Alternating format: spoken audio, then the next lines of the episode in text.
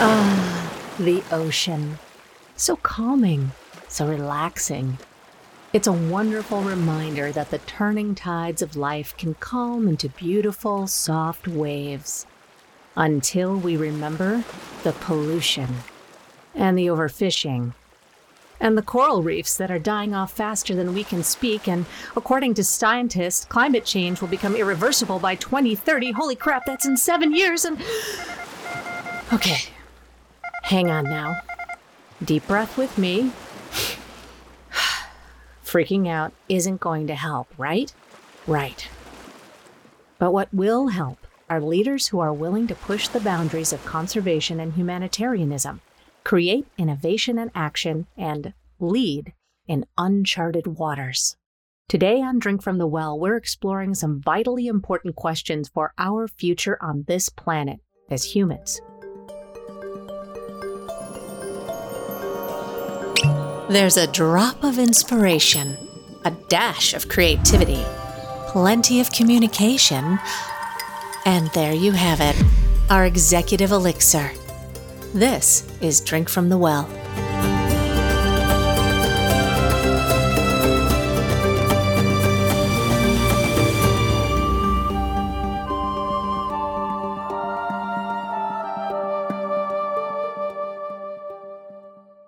How can we make a difference in the world when our future is so uncertain? Can conservation, activism, and capitalism coexist? How are leaders today pushing boundaries, innovating, and making inroads to change our future on this planet? As we begin, let's go back to our ocean. Thanks, ocean. It's no secret that massive changes have happened in the ocean in the last 50 years. But don't just take my word for it. Our seas are dying, and not enough people are out there trying to take care of it or prevent it. And as I've said now for almost 40 years, if the seas go, they're our last resource for food, water, energy, and medicine. That was Jan Koblick. You might not have heard of Jan, but anyone who has spent time in the world of ocean conservation sure has. He has been an instrumental leader in ocean exploration and conservation for over 50 years a lifetime of creating and managing educational facilities and leading conservation efforts in order to advance public knowledge and understanding of the ocean environment and its importance. Anniversary of the underwater lab facility, which is the underwater hotel. And yes, you heard that right. He has an underwater hotel. More on that later. The second thing is that we're celebrating our 52nd anniversary of our nonprofit foundation, Marine Resources which runs marine education programs for over 5,000 kids a year, pandemic years not included. And then I'm deeply involved on the board of directors and, and run some of the programs with a, uh, a new foundation called OCEEF, O-C-E-E-F.org. And OCEEF has just acquired uh, Ray Dalio, the, the billionaire's uh, research vessel, which was previously called the Alucia. Now it's called the Odyssey. And that is off going around the world doing research and education programs in marine archaeology. How exactly do you get a billionaire to donate a multi million dollar state of the art research vessel to your organization? For Jan, his success comes down to networking and creating relationships that push innovation forward. Think of me as an orchestra conductor. I don't play an mm-hmm. instrument. I have always been a behind the scenes person. I've been the president of Marine Resources now and the founding director for 52 years. My networking, my contacts, I mean, I was a special assistant to the governor of the Virgin Islands, spent a lot of time in Washington consulting. I was a consulting editor of the NOAA Diving Manual. All those things have brought personalities that are now friends. We were working with uh, Ray Dalio's foundation to acquire their ship. And that kind of stalled and stalled and stalled. In the meantime, we met a person who wanted to use a ship like that to take his family around the world so they could be educated. Well, that evolved and evolved. Despite all of Jan's involvement, he's still only one man. It's not enough to prevent the whole world's oceans from continuing to decline. But the light at the end of the tunnel is seeing the fruits of his leadership. We have had more than 180,000 students and teachers attend our programs here. So when they came and they were only this big, they now come back with their kids that are that big. And they say, This is where it all started. This is how I became a science teacher. This is how I became an engineer. This is how I became a marine geologist. It all started by dipping their head in the water and, and explaining to them and showing them the excitement of the ocean. And you cannot believe how many of our students have turned into major leaders in the United States in environmental programs and in education. But that's a small number. Conservation focuses heavily on education and revitalization. Think zoos and aquariums. But while education is vitally important, it doesn't reach as many people as, say, a viral video. Hello, friends, and welcome to another video. This week, we're going to be journeying to a completely underwater hotel and staying there overnight. That's right, tonight, we're going to be sleeping with the fishes. Now, it's been a while since we've been. You will see exactly the philosophy is not how deep can we go or how many samples of water quality can we take, it's how can we develop interesting, real science programs and education programs that will attract millions and millions of individuals. So we're looking at millions, not thousands, millions and millions. When we come back, we'll discuss how Jan is now reaching millions and millions of people using what else? That underwater hotel. Hello, leader listener. We've put together a handy discussion guide for every episode of Drink from the Well. Make these topics part of your next mastermind or lunch and learn. It's less commitment than a book club and guaranteed to not be boring. Now open up a browser on your phone and go to drinkfromthewellpodcast.com while you listen to the rest of the episode. You'll be glad you did. Welcome back. Let's dive right in. Pun completely intended. Like your average hotel, Jules Undersea Lodge has Wi Fi, a TV, a shower, and a bedroom. Unlike a normal hotel, visitors must enter by scuba diving five feet below the surface. You can even request the services of a mer chef who will scuba dive into the hotel and cook you a meal. The hotel started out as a research lab, but since it was converted into a hotel, Jules Undersea Lodge has hosted a deluge of curious clientele and it was the novelty of the underwater hotel that brought us into conversation with Jan in the first place. We were not the first to be intrigued. YouTube influencer Ryan Trahan came and stayed at Jules Underwater Lodge and shared his experience in a video that went viral to the tune of 24 million views. Fun fact this hotel is the only underwater hotel in America. It used to be this ocean research lab in the 80s, and then they said, screw it, let's make this the first ever underwater hotel in the world. And voila, Jules Undersea Lodge was born. This might be the coolest thing I've ever seen, and I'm going to spend the freaking night in it. Right now. Here's my get ready with me for my underwater hotel. Uh... Whether you love it or hate it, we're living in an influencer culture. Jules Undersea Lodge is leveraging our curiosity and using it to bring more people into the world of ocean conservation. I didn't know what influencers were until about two months ago. However, we started with the hotel bringing influencers, and we just did one with uh, a following of 9 million. They weren't divers, so they had to, they were introduced, they did a resort course, you know, and it's all documented. How do you get involved in the ocean? Come and see us in the Keys. And I'm going to really work on that direction of utilizing the influencers yes. that already have huge followings to promote the programs that we're trying to get across.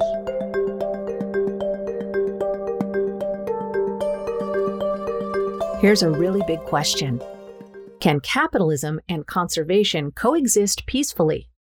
Josh Cliffords is proving that it works. He's the founder of Freewater, the world's first free beverage company. It might sound too good to be true, but Josh proves it's possible to have a profitable business, give your product away for free, and fund conservation efforts simultaneously. It all has to do with finding positives in the negative.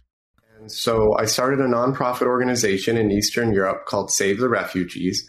And we found that roughly 20% of them or more had left their country because they didn't have access to water, food, or medicine. And after hearing the same story over and over again, we were compelled to do some research and figure out how many people this could affect, but we couldn't get a straight answer. So we made a guesstimation that roughly 40 million people die every year around the world because of this. But meanwhile, here in the United States, we're some of the biggest wasters in the world. We throw away $60 billion of food in the trash every year. 33% of all food in the supermarket goes from the supermarket shelf and into the trash because it's too expensive. So I was thinking, hey, how can we kind of kill two birds with one stone? How could we cut the waste? And how could we save lives? And so the goal was to create a system that made saving a life as simple as eating a free slice of pizza. And now we're here. You might be wondering why Josh created a company to combat world hunger when the obvious step was to create a charity. Why go in this particular direction instead? I had founded two nonprofits in the past. One was in California to help obese children, uh, which was a huge failure. And the second one was this nonprofit with the refugees. And from my limited experience with both of those organizations, the issue with a nonprofit is when you run out of money, you're, you're out of operation. And so I was also looking at it from a different perspective. I thought, well, hey, there's been a lot of nonprofits that have been around for roughly 100 years. Like, why hasn't the Red Cross, quote unquote, saved the world? How come companies like Uber were able to scale across the world in a decade or less? And so, because of that, I figured it had to be a for profit solution, but if done right, it could be more philanthropic than most nonprofits. It didn't happen overnight there was a there was a series of events that happened, but mainly the inspiration came from knowing that it had to be better than free. And so better than free is actually the parent company of our organization. I looked at it two ways. Number one, they say in capitalism everything is a zero sum game, so there's one winner, one loser.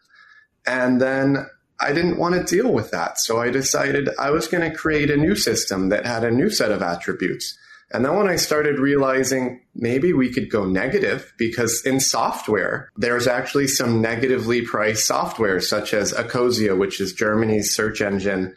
It's not a competitor with Google, but it's free and it donates like 70% of their revenue or profit to charity.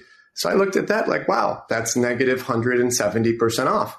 But what I realized is in capitalism or just when things cost money, if two companies are competing, what are they competing at? I didn't think it was very positive. But if you go negative, the only way to make this better than zero is to pay you directly or donate to charity. There's no other way to make a physical product negative. So I thought, okay, if people or companies start competing in this negative zone, now they're competing to help the consumer, strengthen the local economy, help the environment, donate to charity. That's the kind of competition we wanted to involve ourselves in. And I also knew that Coke, Pepsi, Nestle, Uber, Nike, any company, if you just went free, you're making it easier to copy. But if you go negative, they're not built to compete in that realm. And so it just works well. When I first heard about Josh and free water, I had a hard time wrapping my head around the idea of a negatively priced product. How is it possible to end up with a free bottle of water in my hand? I had to find out how it worked. Free water is our first product, and the water is free because the packaging is the ad space. We do aluminum bottles and paper cartons, and it works because the price of advertising has outpaced consumables such as groceries. So the same business model works for a lot of different products water, soda, beer, uh, cannabis were legal, fruits, vegetables, toiletries, household cleaning items like Windex, all that sort of stuff. So let's say if you were an Uber driver in, in this city that we're in, Austin, and that's all you did, and you wrapped your vehicle in ads and charged exactly what the taxi company would charge, that's $2,000 a month minimum. For most, that's enough to pay for your car payment, your insurance, your fuel, maybe some of your time. It depends. Believe it or not, the junk mail in your mailbox at your house still has the highest ROI in the USA ad industry. But most importantly, our ad mediums make you happy. Other advertisers harass you and inconvenience you. They attack you and people come to us and they get the water. They're happy that we're saving them money. They're happy that we're not using plastic bottles. They're happy that we donate to charity to save lives. On a single box, you have a QR code that takes you to a film festival. You have one of the best rappers in Austin who's up and coming, all of his music on Spotify. A rocker in Austin and his Instagram and all of his music on Spotify. Then you have a TikTok influencer, all of his videos. And then we have a full length Warner Brothers TV show here. And since the TV show was TVMA, we had to put TVMA above the QR code. If you scanned all those QR codes and engaged all those videos, it might be 24 hours worth of entertainment on a single piece of consumer packaging. Our product's a blank canvas, so you could do anything. And so here are two nonprofit organizations from Kentucky, I believe. For both of them, they spend a lot of money on flyers, they spend a lot of money on bottled water. So it just made sense to combine it also, they said that, you know, they hand someone in the streets a bottle of water, food, also a flyer. They're just going to throw those flyers in the trash. And now you're literally putting that message right in their hand.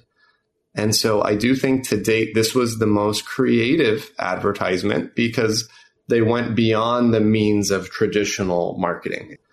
Every single free water donates a minimum of 10 cents per charity. It literally says 10 cents on the packaging. And so right now at the 10 cents per beverage, every 150 we give out saves a life in Kenya. If you're listening to the audio only version of this podcast, we have images and video of everything Josh is showing when you go to drinkfromthewellpodcast.com. We want you to see these really powerful visuals and make sure that you also go to the Free Water TikTok page to become part of this movement. In fact, Josh encourages anyone with a business or leadership interest to take from his experience. Find out how and what you can learn after this quick break.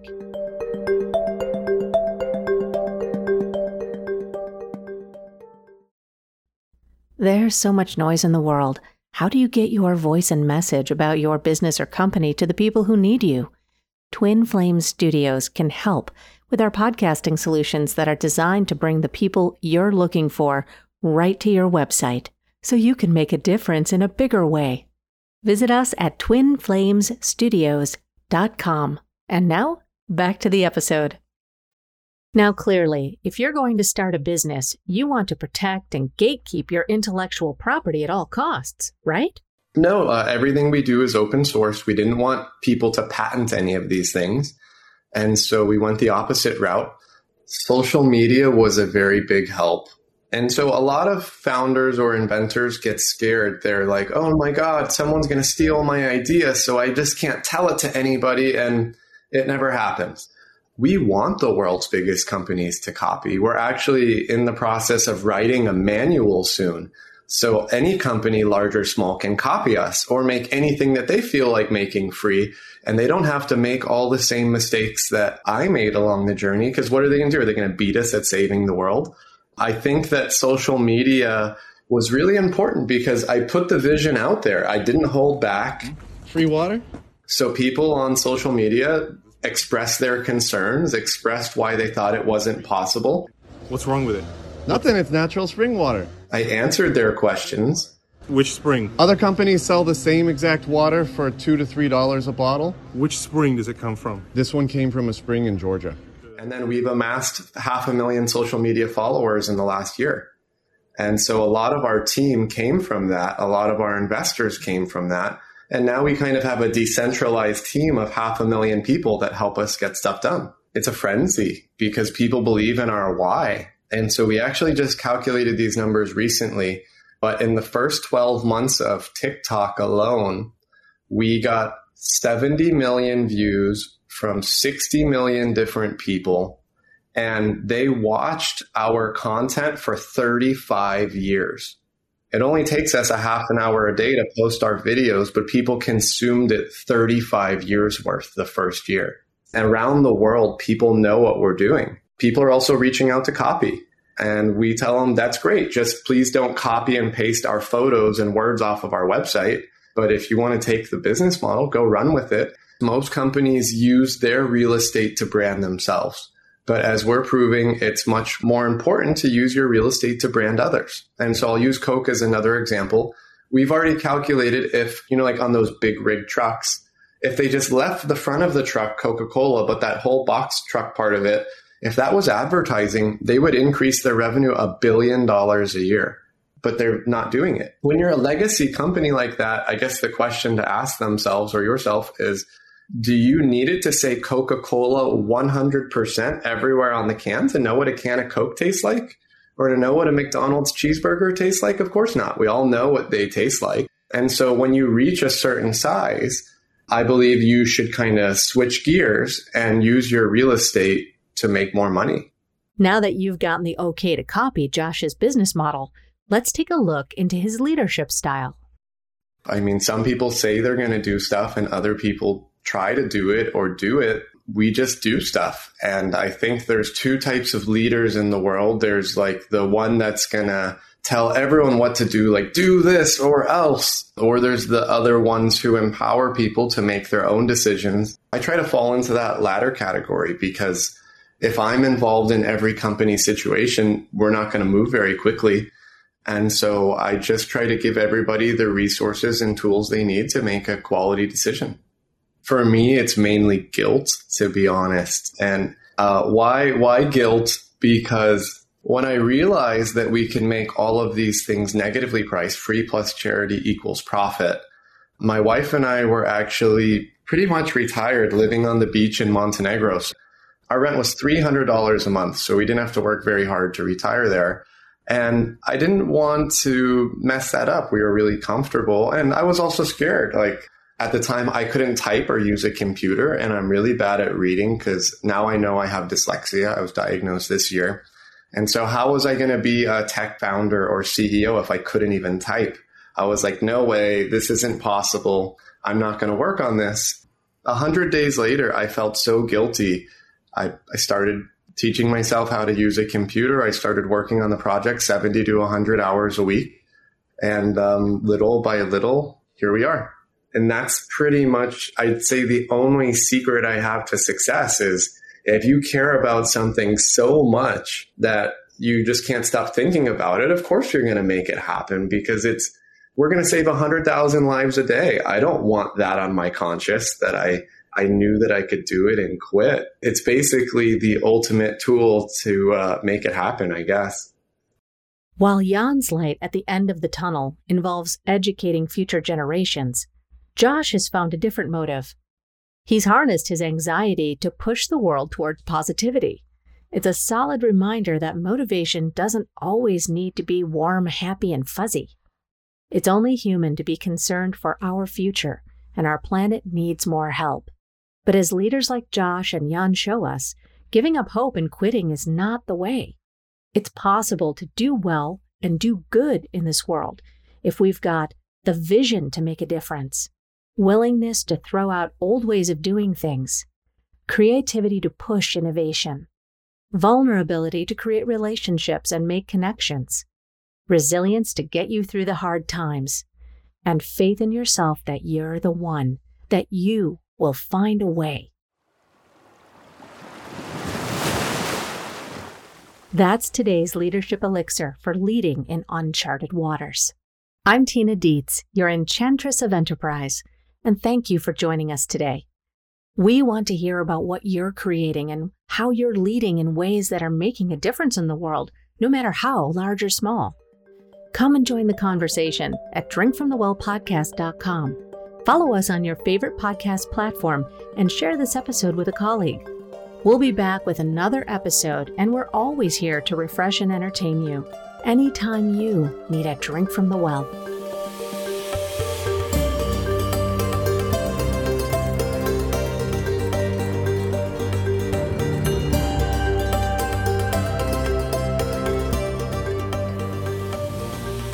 Drink from the Well is an original production of Twin Flame Studios and our magical team, including Elena Carley, Derek Blackburn, Nadia Cox, Stephen George, and me, Tina Dietz.